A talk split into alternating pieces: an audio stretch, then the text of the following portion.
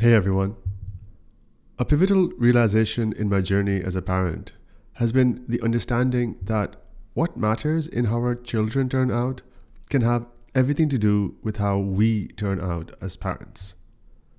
Before delving into practical tips and strategies for dealing with our children, it's essential to introspect and grasp the essence of being a truly conscious parent. How can we break free from ingrained patterns and cultivate the ability to perceive our children for who they are and who they can become? I've come to realize that my three daughters are here to usher in my spiritual development. While I anticipated imparting life lessons and fostering their growth, it's astonishing how, in reality, they are the ones forcing me to evolve into a better person. I was helped tremendously by Shefali Tsabary's book, The Conscious Parent. Today, I'd like to read some of my favorite passages from it. Whether you're a parent, soon to be parent, or simply interested in personal growth, you're in for a treat. Let's begin. A single misplaced response can shrivel a child's spirit, whereas the right comment can encourage them to soar. In each moment, we can choose to make or break, foster or cause to freeze up. When our children are just being themselves, they are unconcerned about the things we parents so often obsess over how things look to other people, achievement, getting ahead. None of these issues that preoccupy adults are a child's agenda. It's important to separate who you are from who each of your children is. Children aren't ours to possess or own in any way. When we know this in the depths of our soul, we tailor our raising of them to their needs, rather than molding them to fit our needs. Even when we have the best intentions of encouraging our children to be true to themselves, most of us unwittingly fall into the trap of imposing our agenda on them. It's no surprise we fail to tune into our children's essence.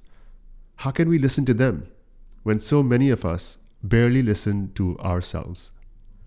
When we as parents have lost our inner compass, is it any wonder so many children grow up directionless, disconnected, and discouraged? Traditionally, parenthood has been exercised in a manner that's hierarchical. The parent governs from the top down.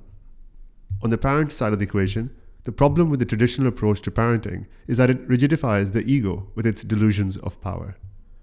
Since our children are so innocent and ready to be influenced by us, they tend to offer little resistance when we impose our ego on them, a situation that holds the potential for our ego to become stronger.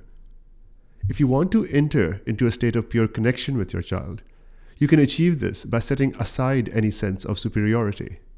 By not hiding behind an egoic image, you will be able to engage your child as a real person like yourself. I see the ego as more like a picture of ourselves we carry around in our head, a picture we hold of ourselves that may be far from who we are in our essential being. Ego, as I'm using the term, is an artificial sense of ourselves. It's the person we have come to believe we are and think of ourselves as. This self image is layered over who we truly are in our essence. Once we have detached from our expectations of how another person should behave, and we encounter them as they really are, the acceptance we inevitably demonstrate toward them naturally induces connection. This is because authenticity automatically resonates with authenticity. In fact, other than the more obvious displays of ego, such as boastfulness and grandiosity, the ego tends to be mostly disguised, which is how it tricks us into believing it's our genuine self. A lot of our emotions are ego in disguise. For instance, when we say, I'm angry, we imagine it's our core being that's angry. The reality may be quite different. It's quite possible that at some level we are actually resisting a situation that has arisen, preferring to attach ourselves to how we think things ought to be. If we then unleash our anger on others, it becomes a full blown manifestation of ego. To parent consciously requires us to become increasingly aware of the influence of our ego. Awareness is transformative and is the essence of becoming a conscious parent. Our children contribute to our growth in ways that are perhaps more profound than we can ever contribute to theirs. Although a child appears in a lesser than form, susceptible to the whims and dictates of a more powerful parent, it's precisely the child's seemingly less powerful status that has the potential to call forth the greatest transformation in a parent. As a parent, to the degree you are able to recognize that your children are in your life to foster a renewed sense of who you are, you will discover their potential to lead you to the discovery of your own true being. This task is to raise yourself into the most awakened and present individual you can be.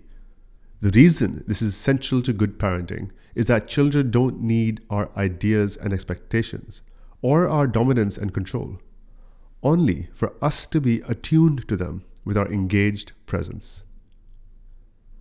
While we believe we hold the power to raise our children, the reality is that our children hold the power to raise us into the parents they need us to become. For this reason, the parenting experience isn't one of parent versus child, but of parent with child. They become our greatest awakeners. We must allow our inner being to guide us, which in our oneness resonates with their inner being. Only to the degree we as parents are attuned to our own being will we know how to help our children attune themselves to their unique essence. Even when we are called upon to discipline, consciousness shows us how to do so in a manner that bolsters our child's spirit rather than diminishing it. A certain child enters our life with its individual troubles difficulties, stubbornness, and temperamental challenges in order to help us become aware of how much we have yet to grow. The reason this works is that our children are able to take us into the remnants of our emotional past and evoke deeply unconscious feelings. Because we interact with our children based on how we were raised before we know it, and despite our best intentions, we find ourselves recreating the dynamics of our own childhood. If you understand that the inappropriate behavior of your children is a call to increased consciousness on your part, you are able to view the opportunities they afford you to grow differently. Instead of reacting to them, you look within yourself and ask why you react. In the asking, you open a space for consciousness to arise. The ways in which our past influences our present are indelible, yet paradoxically obstructed from plain view. How can we guide, protect, and provide for our children in the physical world, yet rigorously relinquish all sense of domination of their spirit, unless we have nurtured a free spirit within ourselves? The ability to see, really see, our children separate from who we are is our greatest gift to them. Conversely, our greatest weakness as parents is our inability to honor a child's path as it emerges. To parent consciously, we have to become astute observers of our own behavior when we are with our children. In this way, we can begin to be aware of our unconscious scripts and emotional imprints as they arise in the moment. Without our realizing it, we bind our children to us by tying them to our approval, making them slaves to our judgments of them. Either we constantly starve them of our approval, or we cause them to become dependent on it. Can you imagine how it must feel for a child to be starved of our approval and fearful of our disapproval? How different this must be from knowing they are unconditionally accepted and honored. Allow me to suggest some of the ways in which you can let your children know they are accepted simply for themselves, quite apart from anything they do. They are resting, and you tell them how appreciated they are. They are sitting, and you tell them how happy you are to sit with them. They're walking in the house and you stop them to say, Thank you for being in my life. They hold your hand and you tell them how much you love to hold theirs. They wake up in the morning and you write them a letter saying how blessed you are to get to see them first thing in the day. You pick them up from school and tell them how much you miss them. They smile and you tell them that your heart is warmed. They kiss you and you tell them you love being in their presence. Whether you have an infant or a teen, your children need to feel that just because they exist, they delight you. Accepting our children in their as is state requires us to surrender our ideas of who they should be. A surrender that's akin to a psyche death, and enter into a state of pure communion with them so that we can respond to them as they need us to. As we die to ourselves as we have known ourselves, we have the opportunity to be birthed all over again, along with our children's budding spirit. For this to happen, all we need to do is yield to the ever shifting adventure of parenthood. Our children will lead the way. This is why parenting a young child is our greatest opportunity for change. If we are open to it, our child acts as our guru. Responding to them as they need to be responded to, instead of in a manner reflective of our own past conditioning, requires unequivocal surrender to the wisdom of who they are, who they are yet to become, and what they can teach us about ourselves in the process. Our concern isn't with how to put my child to sleep or how to get my child to eat. The principal task is to put spiritual foundations under both our child's life and our own. This triggers a shift in the elemental way in which we relate to our children, with the result that their behavior automatically falls in line as they become aware of and true to who they really are. Behavioral changes are an outgrowth of a shift in the relationship.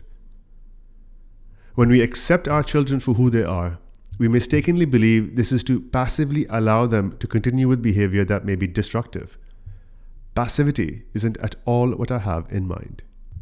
Our ability to accept our children is directly linked to our ability to accept ourselves, both as we are presently and for what we have the potential to become. After all, how can we hope to raise our children to be free thinkers and free spirited if we aren't these things ourselves? How can we raise independent, autonomous children if we ourselves aren't independent and autonomous? I accept I am a human being before I am a parent. I accept I have limitations and many shortcomings, and this is okay. I accept I don't always know the right way. I accept I'm often ashamed to admit my own failings. I accept I frequently lose my center worse than my child ever does. I accept I can be selfish and unthinking in my dealings with my child. I accept I sometimes fumble and stumble as a parent. I accept I don't always know how to respond to my child. I accept that at times I say and do the wrong things with my child. I accept that at times I'm too tired to be sane. I accept that at times I'm too preoccupied to be present for my child. I accept I'm trying my best and that this is good enough. I accept my imperfections and my imperfect life. When we are unable to accept our children, it's because they open up old wounds in us, threatening some ego attachment we are still holding on to. Unless we address why we can't embrace our children for precisely who they are, we will forever either seek to mold, control, and dominate them. When we mold our children to meet our expectations, we resist who they are, which is to sow the seeds of dysfunction. In contrast, to accept our children for who they are at any given moment brings a feeling of release and inner spaciousness. No longer defining ourselves by our need for control, we enter into kinship. Our children aren't fixed entities, but ever evolving beings who are constantly transforming themselves.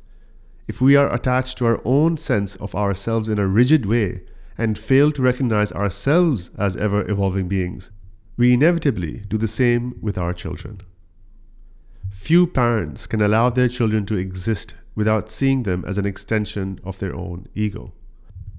To gain a better understanding of the ego, recall how I noted earlier that when I suggest to parents they must change if their children's behavior is to improve, they insist I'm mistaken.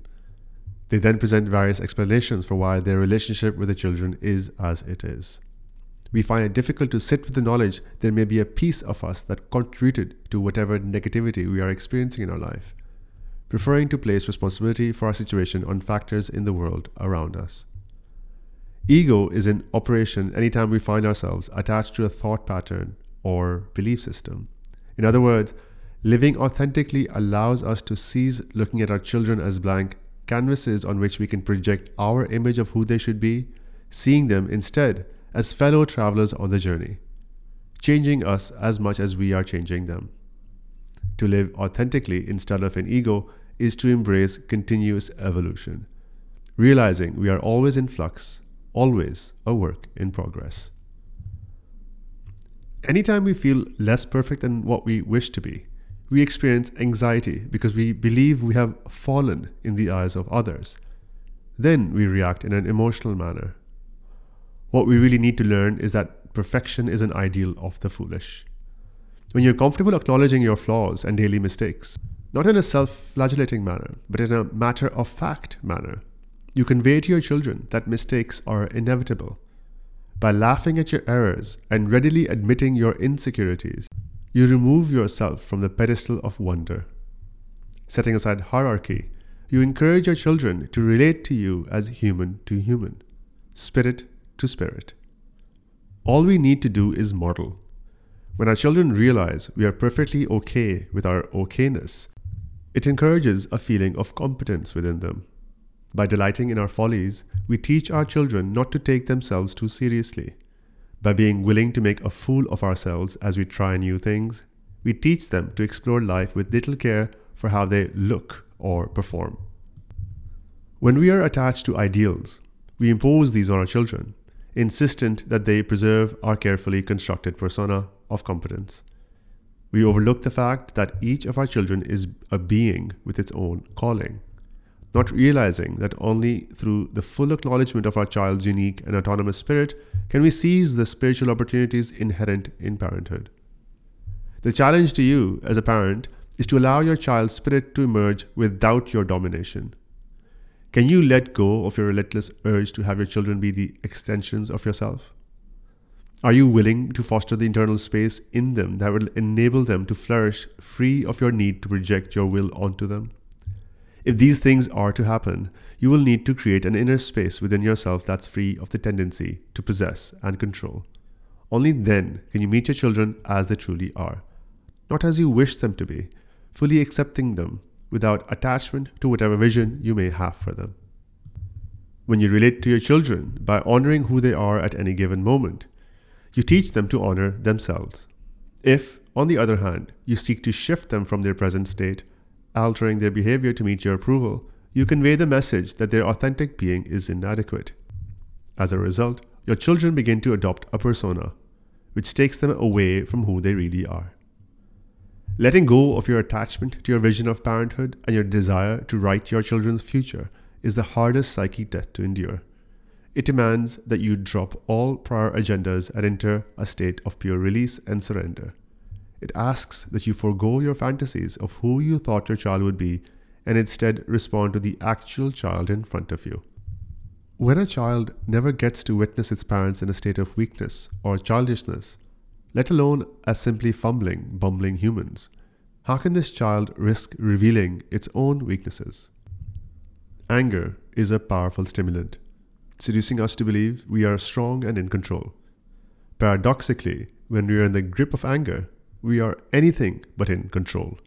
We are prisoners of ego. If we are in a state of agitation, frustration, or fatigue, chances are we are going to botch the disciplining process. Many of our mistakes when setting boundaries with our children stem from our internal conflict, ambivalence, or tiredness, which is when ego often kicks in the most. We are obligated not to displace our emotional state onto our children no matter what the provocation. Our children pick up a great deal from how we embrace them each morning, how we react when they break our favorite vase, how we handle ourselves in a traffic accident, how we sit and talk to them, whether we really look at what they show us, and whether we take an interest in what they say. How often do we say, This moment between us is perfect as it is, realizing the wholeness of life itself? Through our children, we get orchestra seats to the complex theatrics of our immaturity, as they evoke powerful emotions in us that can cause us to feel as though we aren't in control, with all the frustration, insecurity, and angst that accompanies this sensation. Of course, our children don't make us feel this way, they merely awaken our unresolved emotional issues from our childhood. Because we weren't taught either by our parents or society, to access our inner stillness and find the roots of our pain and pleasure within ourselves. We are reactive to external circumstances. The more helpful response to being triggered is to recognize your emotional charge as a signal that something is amiss within you. Parenting affords us a wonderful opportunity to tame our reactivity. Each of us is triggered on a daily basis by all kinds of things. The reason for this is that the ideal view of ourselves to which we are attached, our ego, is being shaken, which is threatening to us. To be in a state of consciousness means we approach reality with the realization that life just is. We make a conscious choice to flow with the current without any desire to control it or need for it to be any different from what it is. We chant the mantra, it is what it is. This means we parent our children as our children are, not as we might wish them to be. Our inability to embrace our reality in its as is form keeps us stuck. For this reason, not resistance but acceptance of our reality is the first step to changing it. Do you see the simplicity of embracing the as is of parenting? Even if your children are in pain, distress, or pitching a fit, can you accept this state as natural and therefore whole?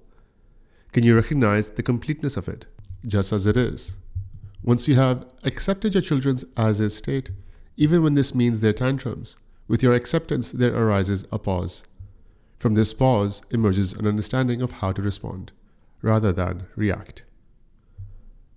Many of us assume that when we are angry or sad, we are feeling our feelings. On the contrary, we are often merely reacting. Truly feeling an emotion means being able to sit with the incoherence we experience at such time, neither venting nor denying it, but simply containing it and being present with it. When our children are permitted to feel their feelings, they are able to release them amazingly quickly. They come out of the pain understanding that pain is just another sensation. The anticipation of the pain is often more intolerable than the actual pain. When our children experience their pain in its pure form, without fueling it with the resistance or coloring it with a reaction, the pain transforms itself into wisdom and perspective. Once their emotions have been processed, children feel no need to hold on to them long after they have passed in the way adults tend to do. They intuitively know that, like the ebb and flow of the ocean, pain comes in waves, and just as it comes, it also leaves. The reason we adults feel like it stays forever is that our thoughts have become embroiled in it, based on a vestige from the past. It's in the mind that the pain continues to exist, not in the actual situation. This is because we don't let go. The process of losing our reactivity accelerates as our awareness deepens. It's vital to accept unequivocally that we are going to unleash our unconsciousness from time to time. The conscious parent knows how to use the emergence of their unconsciousness in a manner that's ultimately healing. They know how to recognize a reaction, albeit after the fact. They live by the dictate I expect to be triggered, entangled, overwhelmed, and to engage in egoic parenting at times. However, I will use the lessons embedded in these occasions to evolve as a person and to help my children evolve as well. Our children don't intend to trigger us, they're just being who they are. Being triggered is an inevitable part of any relationship, so there's no room for blaming ourselves or anyone else. Whenever we make personalized interpretations of others' behavior, we risk plunging ourselves into cauldrons of roiling emotion. Were we to make depersonalized, neutral interpretations, we wouldn't suffer the consequences of negative emotions. When we experience anxiety, something from deep within us has been triggered. If we are aware from moment to moment, we ask ourselves, why am I being triggered right now? Anxiety is a natural emotion there's no escaping. Rather than seeing it as something we need to control, we are asked to accept that it's natural and quietly witness it. Sitting in our anxiety, simply allowing it to exist, is a core practice of this journey. No one wins when we come from our unconscious reactive state. Emotional drama can only lead to suffering. So much of our pain is self created. Unless we learn to break free from our negative interpretations, we will forever be mired in one destructive emotional pattern after another. The fact is, I'm in a mood at such a moment and I'm allowed to be in a mood, though not to take it out on others. I believe that not only do our children not need to earn our trust, but they need to know that we trust them implicitly because we see them as fundamentally trustworthy. Just by their presence, our children have earned the right to be trusted. We frame all mistakes as emerging out of a pure place, If this is so, where is there any room not to trust our children? As parents, we communicate trust or distrust in the subtlest ways. The questions we ask our children, the lectures we give them, and the unsolicited advice we dish out all convey trust or distrust. For instance, when we repeatedly ask our children how they are doing, believing they must be going through something or other, we unwittingly communicate our own anxiety and hence our mistrust of life. The less we check in on them in an anxious manner, the more we communicate the message that we don't need to check in with them all the time because we know they are truly, fully capable of taking care of themselves and will ask for help when they need it. When we make decisions for our children without giving them the chance to chart their own course, we communicate to them our own powerfulness and their helplessness, which fosters a distrust of themselves. We solicit their ideas and show respect for these ideas, even if we can't always incorporate them into our plans. We communicate a deep reverence for their ability to contribute to the discussion at hand. Our children can sense when we have a true, deep respect for their opinions and choices. As our children see that their presence is both meaningful and important to us, they learn to trust their inner voice. They learn to trust themselves as we tell them, I admire the way you put your thoughts together, and assure them, I trust you to do the right thing. Why am I feeling triggered? You ask yourself. Perhaps you come to the realization that you feel helpless in some area of your own life that's unrelated to parenthood and your child is simply activating this feeling. Our thoughts and emotions are a reflection of our inner state and require observation, not reaction. The choice of question differentiates a victim from a survivor. The victim whines, Why did life give me this struggle? The survivor asks, How can I use this struggle for higher evolvement? It's a matter of not allowing our identity to be defined by the events in our life. Instead, we understand that it's how we either respond creatively or react negatively that defines our fate. When we teach our children to find the emotional lesson behind every experience, we teach them to own their life with zest. When we frame our experiences in a manner that allows us to extrapolate higher meaning from them, we view all of life as a wise teacher. Even the worst of life's offerings are regarded as a call to become our highest self so that our weakest of moments become our most transformational. What isn't fair? he asked. That my son is who he is? He is my child, and I accept him completely. If he is difficult, this means I need to be more patient. If he is scared, I need to be gentler. If he is anxious, I need to be more comforting. I give him what he needs from me because this is what I'm here to do. In the infant stage, the primary spiritual agenda revolves around oneness and togetherness. This is when the deepest bonding takes place. The parent's mindset, including fantasies, fears, inhibitions, and courage, are registered in the infant's body at a cellular level. Infancy is about psychological security and physical comfort. Though a toddler's fears are primarily imagined, they are perceived as so very real. A toddler has the most remarkable ability to remember what it wants and to persist until its demands are met. If we fail to sow the seeds of containment when our children are toddlers, we will find it all the more difficult to do so when they are 12. In middle school, your children belong less to you now than they ever did. They're growing and need the space to do so, which requires you to retreat from your dominance and emerge in your kinship. No longer can you be the ever powerful parent, but must instead become an ever present partner. Your children need you to hold their hand, but without leading the way. They need you to be there when they cry, but cannot explain why they are crying. They need you to respect their privacy even while they cling to you. Each friendship will leave a mark on their personality as they morph into who they think they need to be in order to fit in. Your task is to sit with them and be the container for their angst, holding hope while never minimizing what they are experiencing. It's essential you don't try to fix their life, but simply understand the chaos of these years. In this way, your children learn to manage their emotions and create their own coping strategies.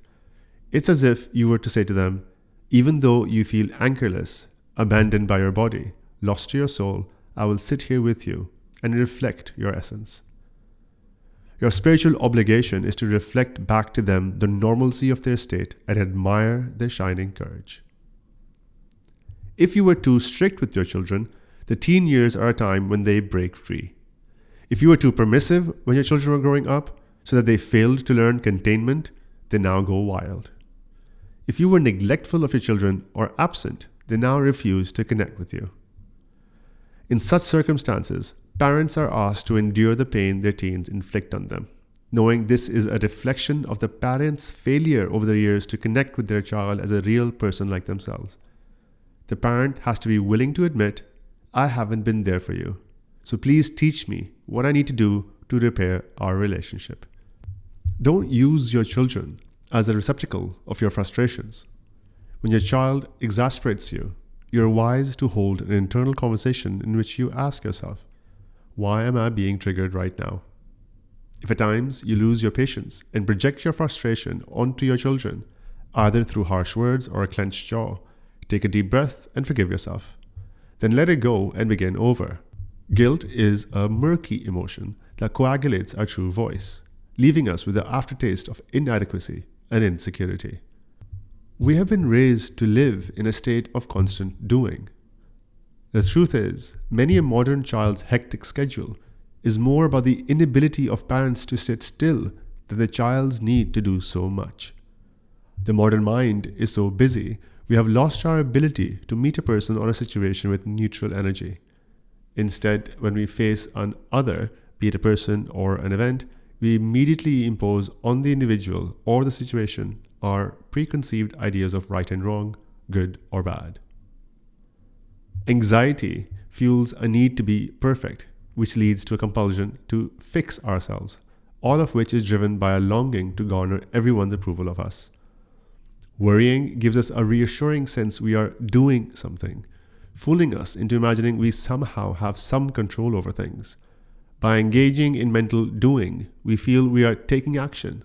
However, since worrying is focused on the future, on things not yet developed, it deflects us from initiating positive action in the present. The truth is, worry is a mask for our fear of being present in our present. The inability to value the spaciousness of free time is learned. Our children pick up restlessness by osmosis as we teach them to rely on being busy all the time. What do you have a right to expect from your children?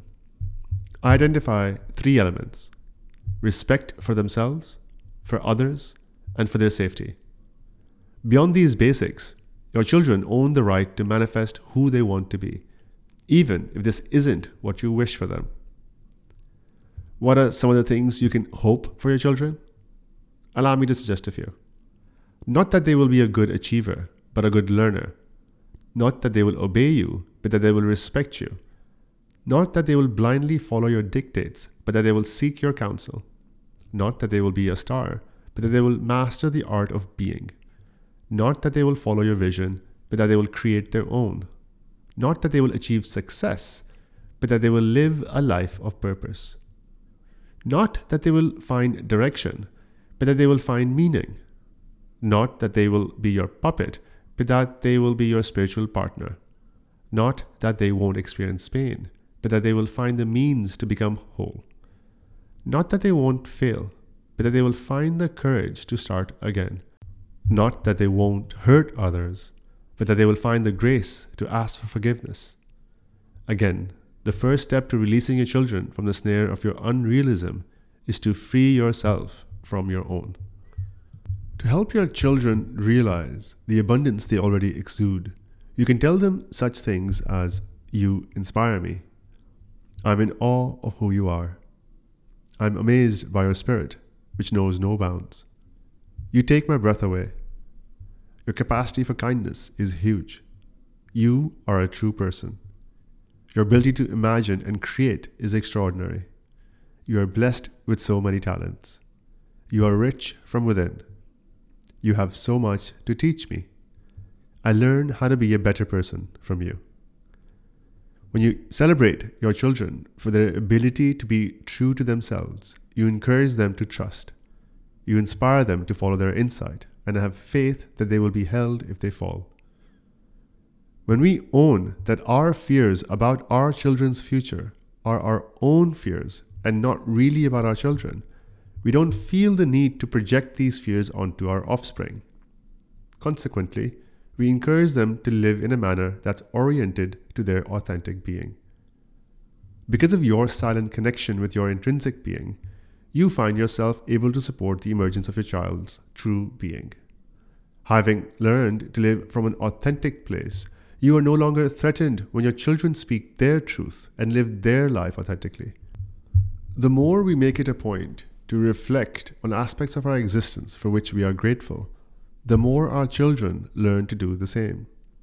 Creating a daily or weekly ritual at the dining table, in which each person has a chance to express something they are thankful for, helps our children develop reflective skills, which in turn enables them to extract beauty from life. The role of a parent isn't to dictate, but to support the development of a child's inherent being. The role of a parent isn't to dictate, but to support the development of a child's inherent being. This is why, if we wish to connect with our children of any age group, we need to find a way to match their emotional energy. Whether children are 6 or 16, they yearn to have a meaningful connection with their parents. If their relationship is about autonomy, empowerment, kinship, emotional freedom, and authenticity, what child would reject their parents? Why do we feel we must constantly advise our children? Always impart some gem of wisdom, give our opinion on everything. I suggest the reason lies in ourselves, not in what our children require. We are simply unable to be and allow. We can't accept the as is of the situation. Engaged presence involves simply being a witness to your children's experiences, allowing them to sit in what they are feeling without any insinuation that they need to move beyond this state. Rather than psychologizing your children, simply allow. We are talking about empathy. The core of empathy lies in being able to allow the individual to experience their experiences in their own way, with us bearing witness. In other words, empathy involves validating our children's sense of being, which entails communicating to them that they have every right to their feelings. We don't have to agree or disagree, but simply to allow their feelings to exist. We aren't invested in denying, shaping, or changing our children's feelings.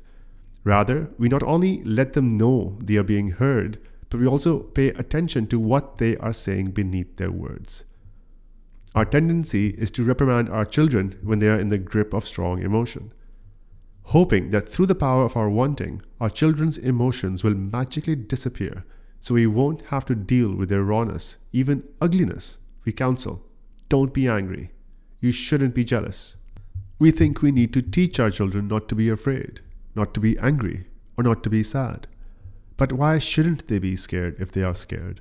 Why shouldn't they be sad if they are sad? Why would we ask them to dishonor their feelings? We help them most not when we try to banish their emotions, but when we equip them to navigate such emotions. If you want your children to learn from their mistakes, any sense of wrongness needs to be removed so they realize that no matter how much they mess up, they're still okay. There can be no imposing of guilt or blaming. When we presume we understand the motivation behind our children's actions and judge them negatively, we trigger in them a sense of helplessness, sometimes in blatant ways, and at other times in the subtlest of ways. We pile feelings of inadequacy upon them. Little do we realize they are tired of living in shame, tired of being thought bad. If our children turn their sense of helplessness inward, they are likely to retreat into a shell, internalizing the belief that they are bad. A child who is respected and whose feelings are honored when it makes a mistake doesn't turn around and dishonor another person. The way to handle our children's mistakes is to ask ourselves how we would want our friends to handle ours. Would we want to be lectured to death? The conscious approach is to wait until all emotional reactivity has died down and everyone is in their right mind. Then sit with our children compassionately, process their mistake with them entirely free of judgment, and show them how they can extract a lesson for the future. Unfortunately, when addressing our children's negative behavior, we often don't take the time or exercise the patience required to get at the why, but instead deal with the what. Yet only through an understanding of the why can we help our children create the pathway to change. We don't have to belabor the point, but simply note it and move on. To not take mistakes personally is to recognize that behind every mistake is a good intention, though sometimes this intention doesn't readily present itself. As parents, we need to search beneath the superficial mistake and uncover the original good intention of our children. This encourages them to have faith in their innate goodness. One of the reasons children fear their mistakes is that when we admonish them, we unknowingly strip them of their sense of competence.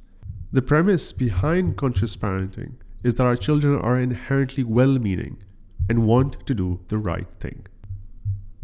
Authenticity springs from a strong connection to our inner being. For a child, this means learning to recognize their own inner voice, which will teach them how to expand their presence in the world.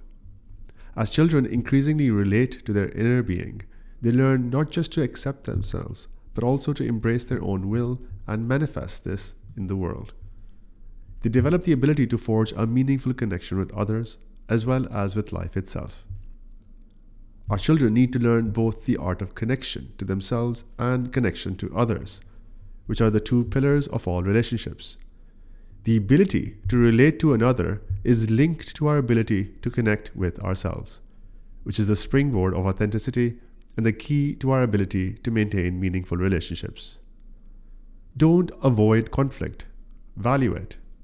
By learning to view conflict as a way to experience the value in losing, the beauty of creating a negotiated solution, and the foolhardiness of living in a rigid world of either or, you teach your children to engage life as it truly is, full of complex, competing demands, and rich with unpredictability. When an issue isn't a matter of life or death, and yet we insist on our way of doing things, we may imagine we are teaching our children respect for rules, whereas in reality, we are teaching them to be like us, rigid and unyielding. This is why conflict continues relentlessly. Our children need to be allowed to say no to us in an ever flowing dialogue in which two spirits exchange views. When our children see us use our power to lay down the main rules, but also see our willingness to give up power so they can flex their full personhood, behavioral shaping becomes a truly spiritual exchange between parent and child. Our children learn there is give and take in relationships, and that matters can be negotiated, a vital skill for functioning effectively in the adult world. Flexible rules might cover what clothes to wear, food to eat, interests and hobbies to pursue, books to read or movies to watch, friendships to keep, and how free time is spent. Through a healthy balance of main and flexible rules, our children can learn how to have appropriate boundaries as well as respect for dialogue with another as we model a willingness to engage in a collaborative solution to a situation, we infuse the process with a sense that we are in this together. The root of a child's acting out is an emotion that was unable to be expressed. Inappropriate behavior is a cry from the heart Please help me.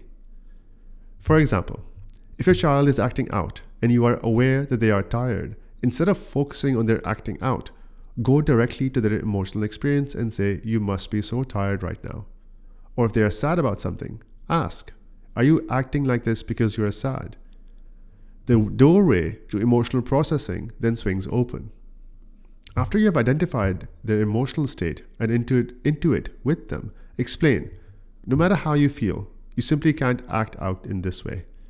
Let's find another way to communicate how you feel. As you teach your children to access their emotional world on a continual basis, they don't feel the need to act out their emotions in an attention seeking ways.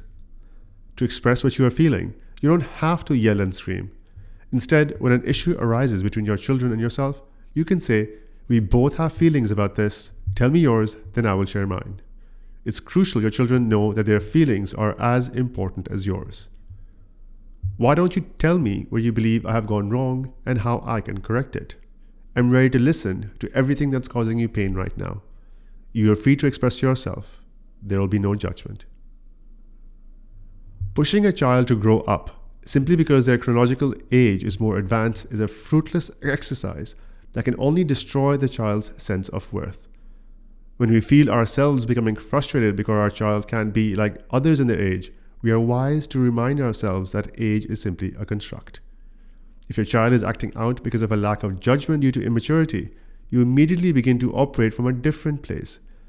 Instead of filling the role of disciplinarian, you take up the role of educator. If we want to discipline our children meaningfully, we need to embrace our authority and be firm, while simultaneously deepening our emotional connection with them. Conscious discipline asks that children follow our instructions, but also allows them the freedom to express their sentiments.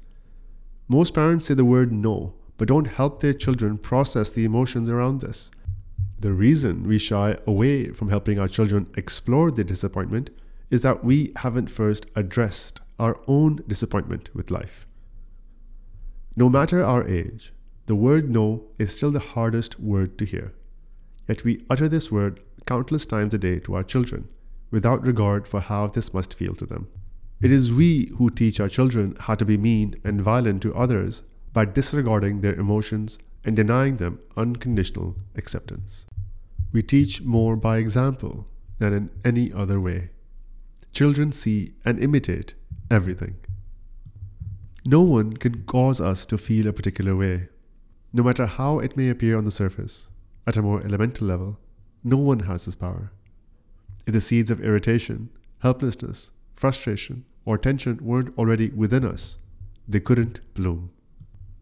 The author leaves us with a few questions to ask ourselves What is my emotional inheritance? What are my emotional triggers? How much pressure do I put on my child to become the person I want them to be versus who they naturally are? Am I able to see my child for all that they truly are? How do I help foster my child's connection with their inner self? How do I model my own inner connection with myself? And finally, what does my child need from me that I have been unable to give so far? I hope you found this valuable. Thank you for listening.